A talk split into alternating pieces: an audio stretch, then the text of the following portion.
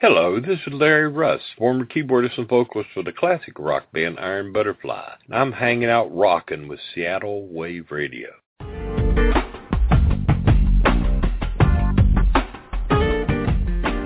Welcome to Northwest Prime, bringing Seattle to the world and the world to Seattle. I'm your host, Lori Ness, a soldier on the front line of the mainstream. You can listen to this and other shows at northwestprime.com and be sure to stay with Seattle Wave Radio 24-7, 365 for more great music and interviews. We're starting a movement of kindness and we want you to join us. Let's get this show started. Yeah, I'm really honored to have my guest, Dr. Jim Dornan, with us today. I, I, I can't tell you how remarkable his book, An Everyday Miracle, is, and I really encourage you to spend, uh, it's only like $6 to download it on your Kindle, and it's worth every penny. In fact, it's worth so much money, you're going to feel like you owe him money after you read it because it's just chock full of just very interesting information, and I read it so quickly that um, it left me wanting more. And I'm so thrilled that he can come on and talk with us today. Let me give you a little background on Dr. Dornan. If if you don't know, he's the founder and president of Tiny Life Prenatal Charity in Belfast. He is clinically active. He is the current chair for fetal medicine at Queen's University in Belfast and the chair of health and life science at the University of Ulster. He's a husband. He's a father and he's a grandfather. And his first non-medical book, An Everyday Miracle, his voice for women's health and babies and what's going on in the world is it really needs a follow. Up. We're going to talk to Dr. Dornan. I'm going to bring him right on. So thanks, Dr. Dornan, for coming on today. We have so much to cover. Yeah, well, that's great to be here. Well, you are in Seattle tonight, um, kicking off the signing of your book, An Everyday Miracle. You're going to be at Third Place Books from 7 to 8. And then do you have other signings or other book appearances no, that you're going to be in, doing while you're in the, the States? No, not in the U.S. I just came over for this and uh, to see your amazing city, I have to say. We'll take it from there.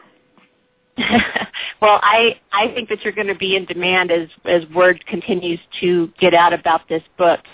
Um, when I was reading the book, it was really evident to me that I don't just believe that your life was strung together by a series of random events, um, mm. but you, you have these really intense personal experiences that really were kind of building blocks towards you being this great communicator for so many people, mainly women who, who really need a voice. Well, I think that's uh, beautifully put, and I accept every word of it. I've, I suppose, uh, as well as being a jobbing OBGYN, as you would call it, I uh, also had an academic side to my life, and I always found that academic messages were best put over with anecdotes. And um, gosh, how privileged it is to be, what a privileged position it is to be somebody's OBGYN and to have such a personal sharing of uh, intense situations, you know, as nature does her worst and does her best. So I, you're right. I mean, I have in many ways used stories that I have come across over the 40 years uh, to there's a message I'd say in every chapter. It's just a matter of finding what I'm getting at. Oh, ab- absolutely. There's there's a message in every single chapter, and and and we'll start with with the very first one. Yeah. You, you talk about a friend of yours named Tom, and his mother had passed away, and she had journaled, and there was a wealth of information that you learned in her journals. Made me think because you had a wealth of information that you were sharing. How do you remember all of this? Do you journal? Well, do you know it's interesting? I do. Um, I don't have to say in a very haphazard way, but every time somebody said something, or a, or a mum or a woman said something to me that was poignant, I would write it down and kept it in a drawer at home. And uh, so then when I did have time to reflect once I retired from my obstetrics side of my life, then I thought, well, this is a good time to put it together. But you know, I mean, for example, I mean, in that journal that she kept, she kept these little diaries every day of her life. The only time she didn't write in her diary the whole time of her life was on the day of uh, Tom's birth, when she wrote after 24 hours. The last 24 hours have been the worst 24 hours of my life. I have never known such pain. It was worse than my worst understanding, you know. So that that, that actually did impact on on myself and uh, and impacted on the other seven people around the dinner table that we were at, sitting at when we read that. Um, so it's just incredible what uh, birthing experiences and gynecological experiences, how they can have an impact that lasts a lifetime. Well, all of these little events along in your life really kind of shaped you and, and made you a person that your patients could really identify with because you had real life human experiences in, in many, many situations. Um, you, you talk about your first wife, who uh, Lorna, who passed away from cancer, being adopted. So yes. you had um, sympathy and empathy and compassion for, for, for people who were in an adoption situation as well. Well, that's very true, actually. I mean, it's interesting um, for anybody of my age group around the uh, 60s. Uh, I'm not saying I was a serial philanderer, but in, in my teens, I think I went out with six different adopted girls. You know, I mean, that was just a very common finding that there were a lot of girls for uh, a lot of people who were adopted. One came across that constantly at school and uh, in your social life, and and we all know the reasons behind it because the um, a child outside wedlock was seen as a terrible thing, and society did put a lot of pressures on young women uh, and uh, to to give their babies for adoption, which may have suited but often didn't. And so, yes, uh, my, my sister was adopted, and uh, one of my sisters was adopted, and my wife was adopted. Did Did your wife ever um, look for her birth parents? Was, was that she something did. that she did very, very, very late on in her life. She did. Uh, we always knew the doctor who had delivered her, and he helped her at the just just just shortly before her sad demise at the age of 50 and uh, we did and that was a wonderful experience and uh, she has a sister she did keep in contact with her Wow. I mean, I don't wow. think well, that all these things, I mean, I've got a lot of experience of this sort of thing over the years, and it's very personal, and it's two-sided, mm-hmm. and it's not always a good thing to do. It doesn't mean that you should necessarily try to track down your birth um, birthing mother. I mean, she was incredibly close to her mother, and who mm-hmm. was the woman who reared her. So I, uh, you know, I don't think it's always a good thing, but in this case, it was good. Mm-hmm. When you talk about in in your book adoption being more prevalent back in that age, and it's harder to adopt today. Yes, Yes, it is difficult to adopt today. There's some, well, understandably, I mean, for all the social issues, that uh, the same stigma doesn't apply to being a child born outside wedlock. And in fact, um, it's, uh, you know, it's just not an issue anymore in, in many cultures. And, I, and I suppose in many ways, Laurie, you know, what has happened is that every uh, generation finds a problem, finds a solution to its problem. So at the time, the childlessness uh, solution was adoption. So it was at that time, certainly in the developed world, it was a supply and demand uh, almost. And now mm-hmm. we've moved on to uh, assisted reproduction, and that, if you like, solves a lot of the problems of, of childlessness for those who feel that they must uh, have a child and also the loss of stigma. So just the situation has changed over the years. Well, and, and, and you and, and your current wife, now that you've been married to for many years, are really in the forefront of assisting women who have infertility issues, have been coming to, to you guys, and and there's Yeah. a lot of hope for, for people that maybe that there hadn't wouldn't have been, you know, back in the day. Well, there's no doubt about that. There is a lot of hope, but I think it's always good to keep your feet on the ground. I, I can't say I agree with everything the Pope has ever said or any Pope has ever said, but I do remember one of the encyclicals many years ago said that children, uh, parents should occasionally accept childlessness. So not only should they accept it, but we actually find that a lot of uh, young uh, couples nowadays seek it. Childlessness, believe it or not. I think I read somewhere that 30% of European couples are actually not planning to have children. So it's a it's an ever changing situation that we live in. Well, and again, and, and you mentioned this a little bit in your book that you and your first wife had struggled with some infertility issues Yep. in, in the beginning. So again, that gives another sensitivity that you bring to the table of understanding. Yep, yep, absolutely. I uh, I certainly I can I can remember when we had our being investigated, uh, which was fairly basic all those years ago. But I remember almost hoping that it would be my problem because I felt I could cope with it um, and I could uh, get my head around it, as we would say.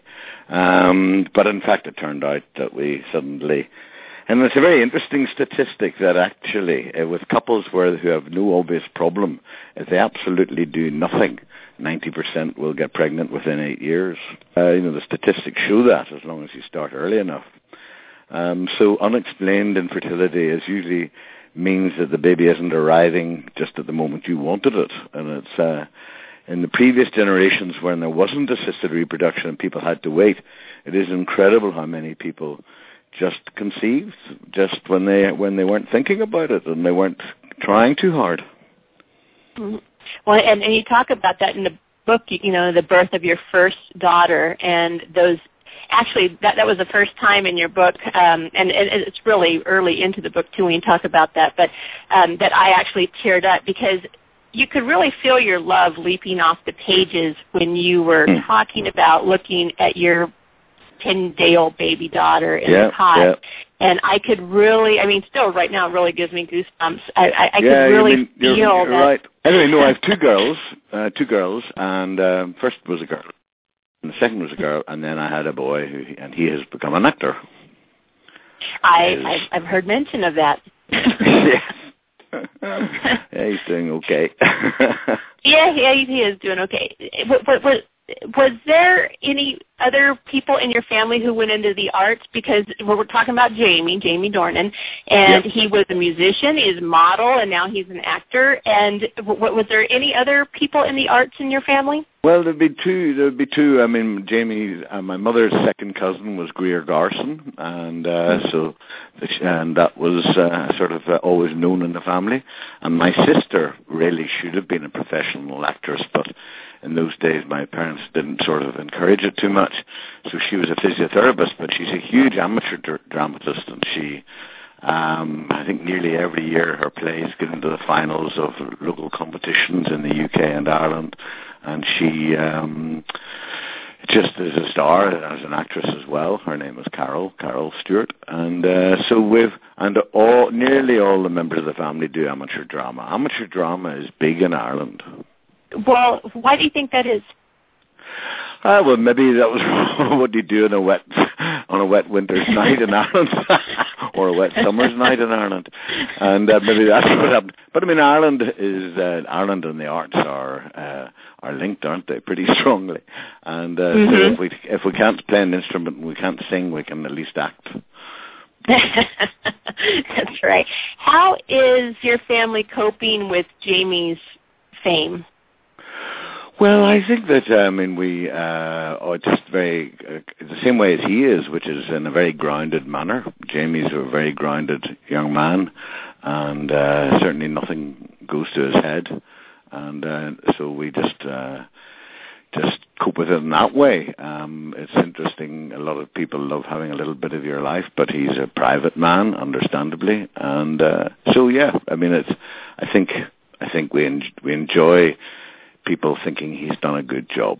Well, the first time I, I actually knew about you before I knew about Jamie, so I'm kind of in the minority on that. Um, but the first time, of course, I've seen his picture a thousand times a day on my Twitter feed from all of his fans, and I've probably seen. I think every picture of Jamie Dornan that's ever existed.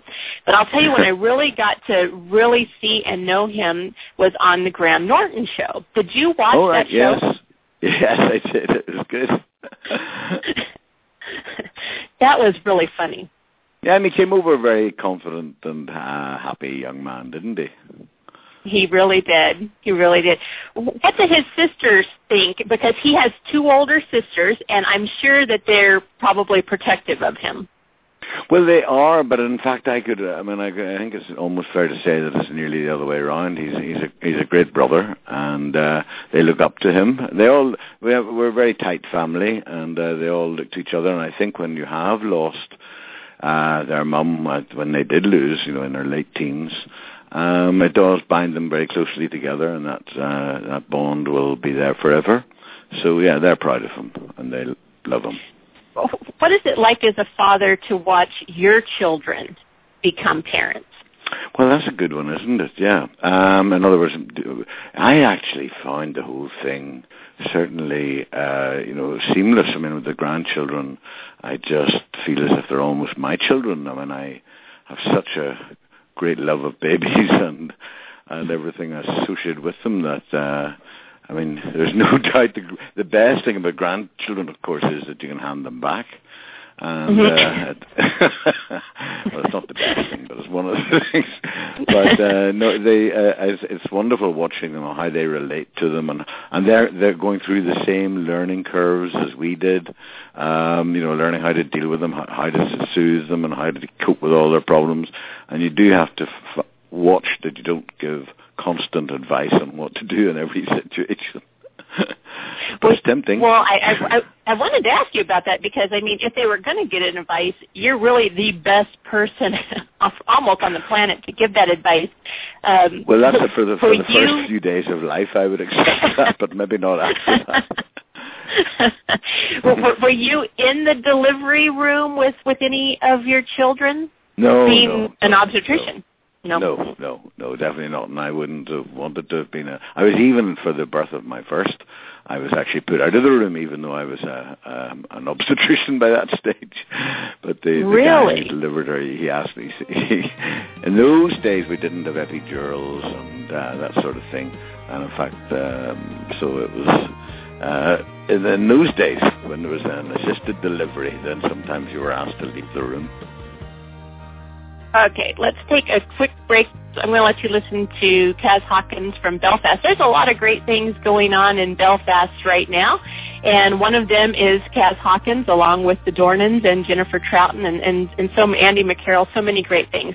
So this is Better Days by Kaz Hawkins, and I'll be right back with Dr. Dornan. Brighter days to come to help you grow. Brighter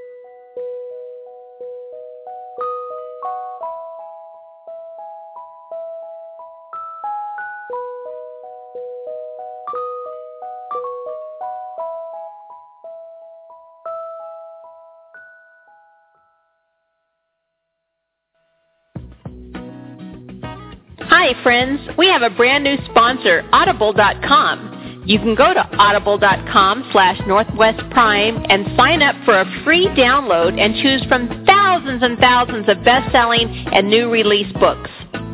You can also exchange a book anytime, no questions asked. We all lead busy lives, but we can download this free Audible.com app to our Android, our iPhone, iPad, Windows, Kindle Fire, you name it. It's easy to take with you on the go whether you're working out, in the car, cooking at home, on the way to visit a friend, however you want, you can stay up to date with the greatest books in the world through this wonderful library.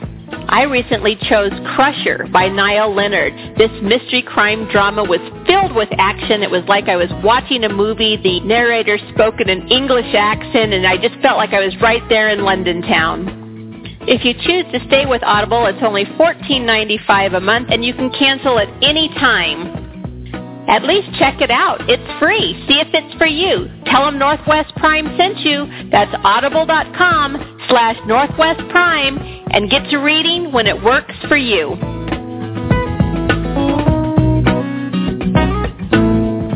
All right, I am back with Dr. Jim Dornan, and we we established our connection. You were able to at least listen to some great music by Kaz Hawkins out of Belfast, um, which is kind of the, the theme of our show. So thank you, Dr. Dornan, for hanging in there while we established all of these Great, these great.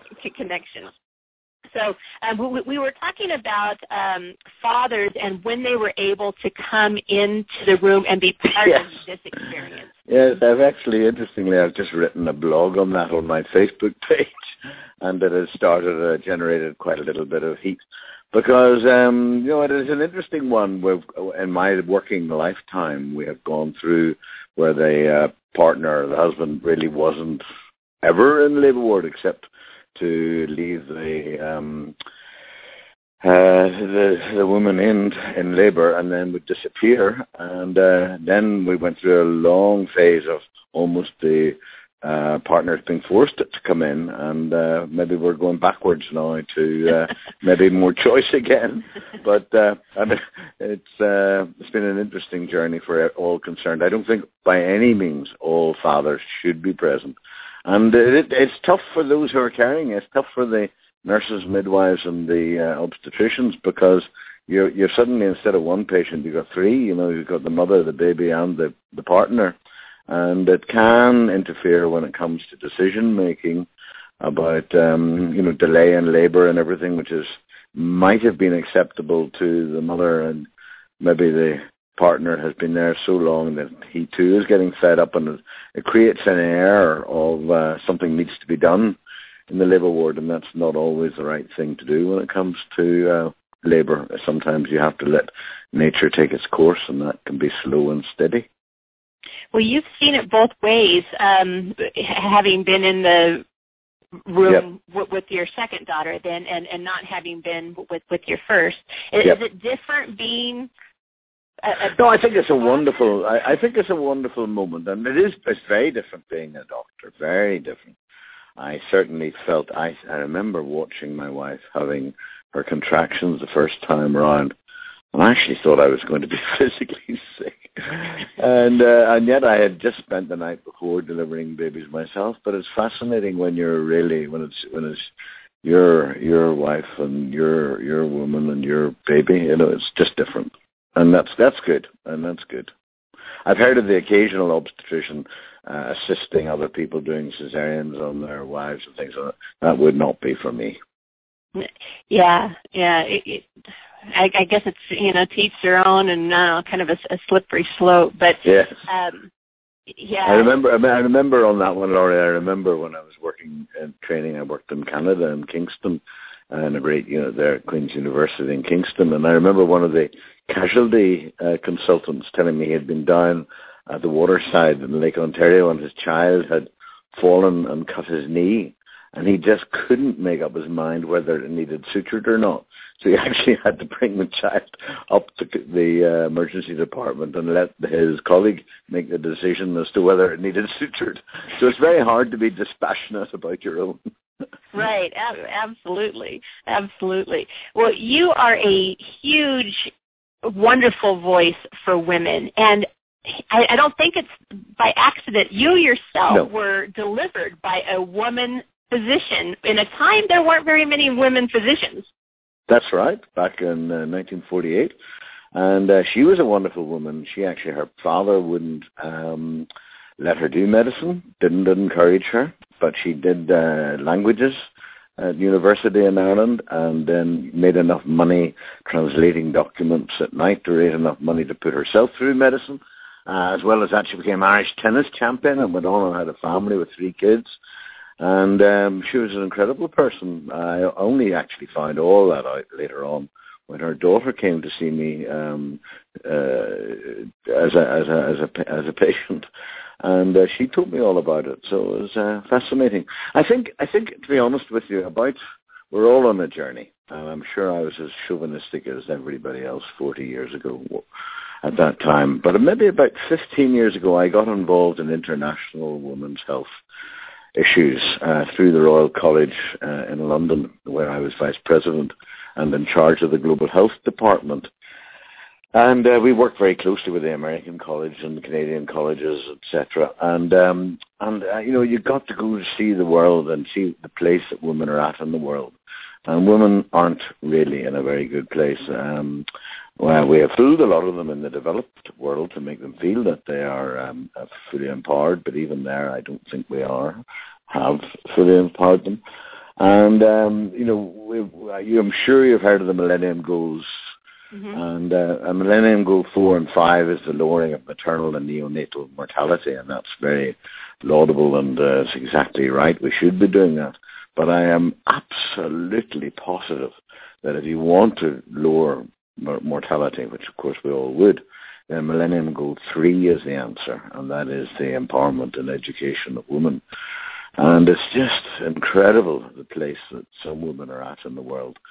For example, there are many places in the world where a woman can't even, she could be the richest woman in the world, and she can't have a cesarean section to save her life uh, because she has to have the permission of her husband uh, before she can do that. And uh, many um, poor people throughout the world, men will make a decision that it's actually better to let uh, be more economically uh, sound to let the woman die in labour and get a new wife rather than to uh, do a cesarean. And it's a hard one. When I first heard that, I think that went through my heart like a knife. Um, it's an incredible statement, but sadly, it's not a unique statement. Well, and, and you address a lot of that in your book that was absolutely, you know, and you and I talked a little bit about this off air, but I don't know if I was just naive or out of touch, but I really felt like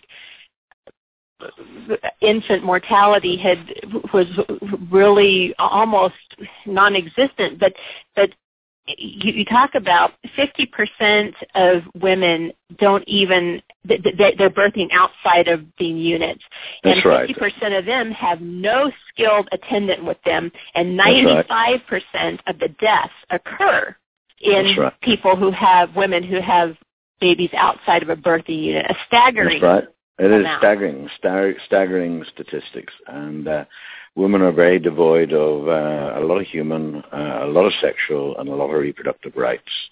And, um, and there is no doubt that the um, if we if that was addressed, I mean, really addressed, that women had full sexual reproductive and human rights, then I think you know I think everybody would benefit. Men would benefit. They would, uh, as well as society and everything else. I don't think men should be frightened of of women.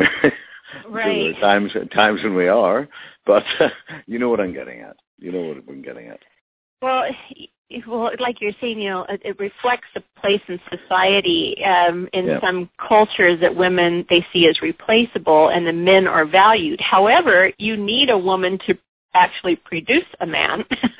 yeah, yeah. Well, but but the only thing is, the sad part is that that's all that she is often seen for. Uh, is that is as a chattel and as a carrier of of babies, and uh, that is. Um, I mean, I'm glad to say that some people are beginning to put. I, know, I know it's awful they have to do this, but people are beginning to put an economic value. For example, if a mother died and uh, in, in, in, in the developing world, if a mother dies and children are young and are, are left to be brought up, there's a 50% chance that those children will die through neglect um, because uh, the family will always look after their own before they look after the um, orphans. So, I mean, apart from anything else, when a mother dies, that means that other people are dying as well. hmm So it's not that I want the world overpopulated. I don't. I think if you if, if women were fully empowered and educated and had full reproductive rights, they wouldn't want to overpopulate the world. I think they would be trying to give the children that they had the best chance, and uh, you can't always do that by Right. numbers. Well, you talk about how still in 2014, um, a mother is dying every minute of every day um, Yep, somewhere. somewhere in childbirth. Yeah, And that- yep. And this will absolutely blow people's mind. I mean, get, get ready on this. That three jumbo jets full of women die every day in Africa alone from bleeding after childbirth. That's right. It's hard to believe. I'm afraid nature um, is a is a wonderful, wonderful person, but is the uh, really the only female who has ultimate choice is nature, and um, so we're we're not great um, reproducers in a way. Um, we're not as good as as other um, areas, but it's uh, it's it's a tough one. But it's uh, and it's so simple to to you know just one train uh, one trained birth attendant at the bedside, and those things wouldn't have to happen. Well, you know, you, you touched on the Millennium Development Goals. That that that the, the goal was to reach some of these things by 2015. I, I'm not sure that we're going to hit that mark. No. But Some some countries will. Some countries have moved, um, and there there is no doubt that the politicians will um, will be very delighted that a, a lot of countries have done great things. But uh, I always feel that you know that, and it is very important.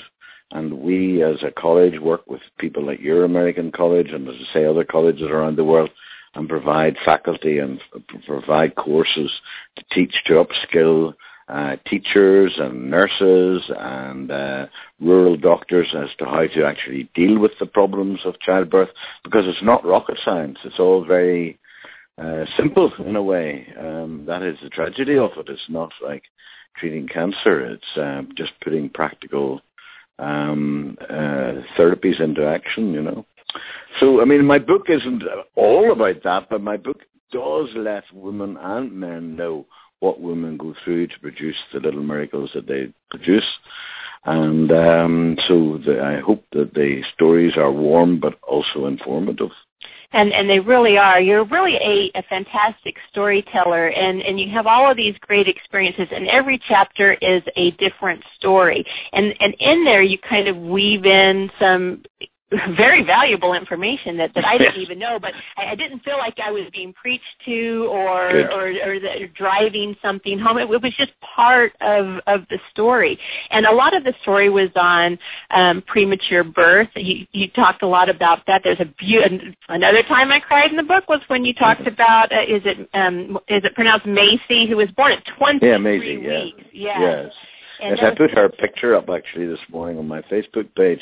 Uh, her picture as she is now in her 80s. And an amazing woman. yeah. Um, and uh, no, it's a lovely story. That is an incredible story. Obviously, I, I didn't deliver her, but um, she told me her whole story. being born, you know, at, as you say, in 1929 at 23 weeks, and her father fed her through his uh, um, uh, milk put into his new Parker pen and dropped it into her mouth as she lay in her shoebox covered in olive oil, and uh, incredibly she survived. But I think the best part of the story I love about that one is that after Christmas and the New Year, when she still had defied all the odds and wasn't dying, her father went to the local practitioner, uh, GP or general practitioner, and asked him what he should do now. and he said uh, he made it up. He said, "Well, get some liver and get uh, an outspan orange and get five spoonfuls or a spoonful of five star brandy and mix them all together and drop that into her mouth. And uh, so she was fed on that for a few months, and, uh, and the woman actually ended up as a genius in the um, in the uh, to cut a long story short, in the uh, mental arithmetic examinations in the whole of the United Kingdom, she was third.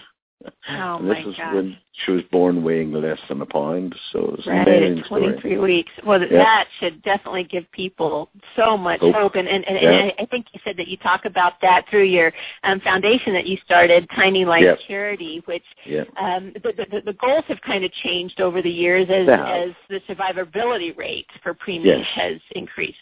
That's right. Uh, I think one of the problems now is when I started, uh, you had to be five and a half pounds before you left hospital and were taken home, but very quickly realized that with these preemies were doing so well, that um, eh, they would be spending know, first maybe four months in the hospital if you waited to that. So, so a lot of parents are given very pregnant, pregnant babies to take home with them, and they aren't always prepared for what uh, the problems that that can bring. So our charity now, although we still are involved in trying to do research and help uh, in that whole area, but a lot of it is giving support to parents of preemie babies in the following months. And uh, we're, if you like, we're now moving on to the next phase, which is to make sure those children not only have a good start, but actually we can accelerate their um, early um, development after birth so that they really are can join the race as an equal competitor. Well, and this has been such a, a it, it seems just a, a, a big benefit to the to, to, to Belfast in particular that this was really needed, and it this charity has really it's become a community. It has. I think that's a very good good description. Yeah, that's right. I mean, no, it's a very it's, it's funny uh, having worked in the whole area of um, of this for all your life because when I started, I suppose everybody was just trying to save the mother, and mothers were sort of uh, dying in the numbers that they do in the developing world. Uh, they would have been divi- uh, dying, and they would have been the same in the U.S. And then, so when I started, we sort of almost had solved that problem because mothers were all delivered in the right units and they had antibiotics and they had blood transfusions, etc., etc. So then we could concentrate on the babies. And babies die for three very simple reasons. They're born too early, they're born too late, or they're born with medical uh, problems that make them that they can't survive. And uh, there's in each area we are doing quite well. We're probably not doing well enough in the ones that are born too late. In other words, the baby dies before it's born, and we that is a huge area. And it's, if you like, for us in the developed world, that is the next big challenge to, to reduce that number. About one in every 200 babies is stillborn, and it's just a downright tragedy. And I think that is our hugely our next tra- um, uh, our next challenge. Well, I, I wanted to ask you about what what are the goals going forward. Well, I think that is the goal, and I think uh, the goal is to maximise outcome for um, for uh, for those that are born with problems, so they uh, in, in life's race that they are equal contestants.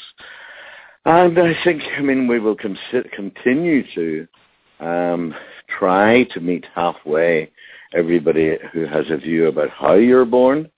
And as you know, it's a very emotive subject. Um, in my lifetime, I have seen, you know, cesarean section rates going up, but we didn't all get together in a, in a room somewhere 30 years ago and say, let's put the cesarean section rate up.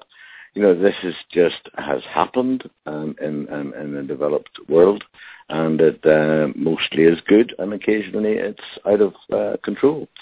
But I think that's an area that will. We, I, I personally also feel that we need to give women more information. I think a lot of women. I think there are groups of women where we do too many cesareans, and there's groups of women where we do too few. And I think a lot of people are embarking on labour and they aren't necessarily being um, uh, given all the correct information as to what lies ahead. I think we could tell them more if we look at the, if we profile each mother who's going through labour, profile her baby and everything else, I think we could be more helpful in reassuring those who are frightened of labour that it's unlikely to have a problem and maybe even occasionally have to warn some women that um, the chances of a successful damage-free labour are um, not so high. Mm-hmm. So uh, those are the areas that I think we, we have for the future. Well, I'll tell you, an everyday miracle is such a wonderful book. And, and when I say I laughed, I cried. I didn't cry out of pain. It was just very touching, like when I was talking about, you know, connecting with you. You made it so easy to connect with you looking at your your first child born and, you know, and, and, and I could feel what you were going through.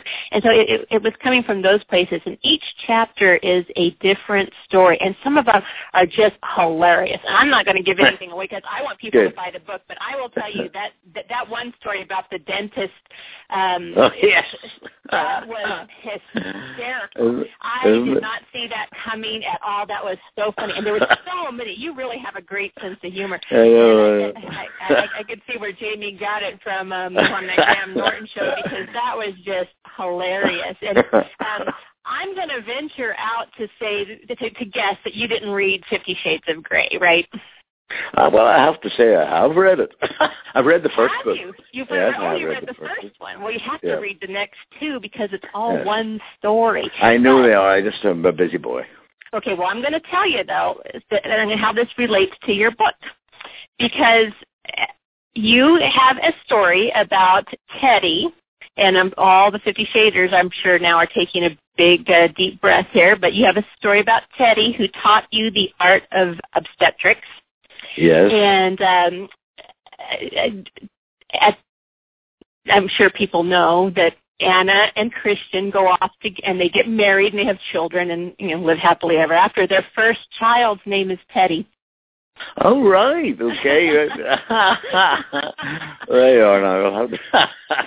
well, he he was a, he was a great man actually. My I think that's a good. Do you like that story? I like that story. I really like that story. Yes, yeah, yeah he, he, he was he was there's so many of them. I mean, you talk about the Pope John Paul story and the Daisy yeah. Hill Hospital in Newry and, uh, yeah. and Angela, and I, I connected with with her, and I connected with Emma, and I and, and Roberta and Rhonda, and all, all of these women, you know, that um, that, that you you told each one of their stories, and you were so sensitive and so caring, and and like I said, you were just a wonderful, wonderful voice, and and that's why I couldn't put it down was because each chapter that story ended and you told a new story. And I just wanted to keep hearing all of these stories and they were so uplifting. And I really hope that you write more books because you, you write in a way that, that people can relate to and identify with and connect on, you know, on, on, on a humanit, on a humanitarian level. Oh, well, thank you, Laurie. I mean, I do, I do, um, I do. I will write another book. I would love to write another book if I if, uh, if I'm spared, and uh, that would be my intention. I do love communicating. I do love connecting. I always believe that the greatest way to deal with fear is to have knowledge, and if that knowledge can be imparted in a non-patronizing way, then all the better. And uh, so, because um, knowledge is power, and uh, and if a woman is going through anything in life, be I mean, uh, be it a gynecological situation or life itself or obstetric maternity, then the more you know about it, and the more you're, the less you will be frightened of it, the less your yeah. concern you have. Absolutely, absolutely. Well, it's the book is called An Everyday Miracle, and it's it's it's a miracle when, when you get to read this book. It's right now on on Kindle it's like six dollars. I mean that's the, you get a whole book for six dollars. It's, absolutely incredible. I know. and um, after just, your write up, we should have made it sixty. if I had anything to do with it. Well, we really welcome you to Seattle. It's it's Thank turning you. out to, to to be a good day here. I hope that you get to get out and and enjoy a little bit. We want you to come back when you can spend more time. I know that you're out of here tomorrow, but we really want you to come back. I I, I know that your your life and um, with your children and and um, and your grandchildren is very busy, and uh, Jamie's life is, is has gotten very busy. but we really hope that that you can come back to Seattle and and spend more time with us. Well, thank you very much, indeed, Laurie. It's been a pleasure talking to you. It Really well, has. it's been a, and and thank you for connecting on Twitter. I mean, you know, I'm I'm so glad. I'm You've so got me going. You've you. got me going there. yeah, at Prof JCD. Yeah, thank you very much. You're well, great. you're off and running now, and, and I am. I have to keep it up. absolutely, absolutely. I think you've made a lot of fans. Okay. Well, listen. Thank you very much indeed. Thank you, Dr. Dornan. Okay. Okay. All right, bye. safe travels. Bye. Bye-bye. Thank you. Bye. Bye. But you can tell, well, man, thanks for hanging in there with us as we we did lose a little bit of communication as the cell phone died and we had to reestablish the uh, the international connection. But an absolutely fantastic guy, Dr. Jim Dornan, and I I, I can't encourage you enough to skip the latte one day and and purchase this book, An Everyday Miracle. It is absolutely uplifting. Um, just find a quiet place and treat yourself to an amazing journey through women's health and babies and celebrating other women and celebrating this fantastic man who has the sensitivity and the insight to be a wonderful, wonderful voice for many, many women around the world. So we're going to go out today with another Kaz Hawkins song. We're celebrating everything Belfast today. You can find Kaz. She's also on Twitter, Kaz Hawkins, and she has a fantastic voice. A lot of great things going on in Belfast. We're going to play right now. Uh, let's play Because You Love Me by Kaz Hawkins. Thanks for joining us.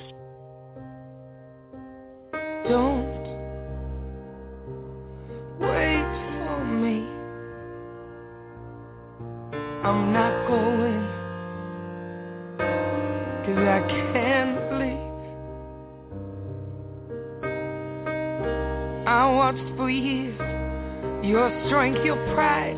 You held the doors as life passed you by. Life just passed you by. Now I can tell you wanna go. Don't think of me, cause I can't go. You gotta take the highs with the low.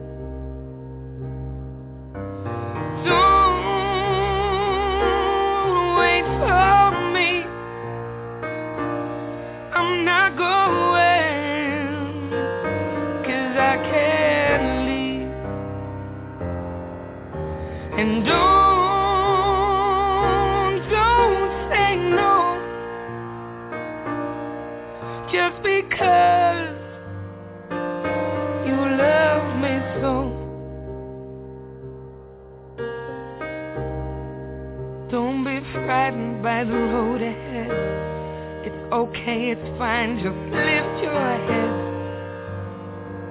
Take it all in your stride.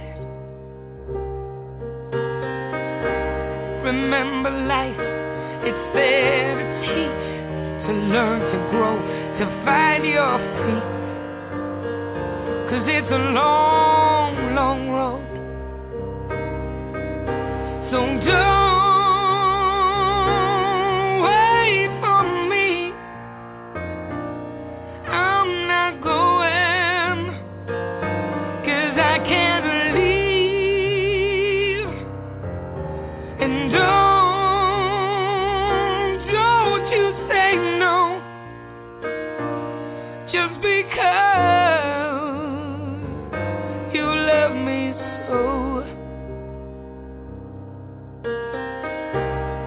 Take with you all the things you have. Just be yourself and don't be sad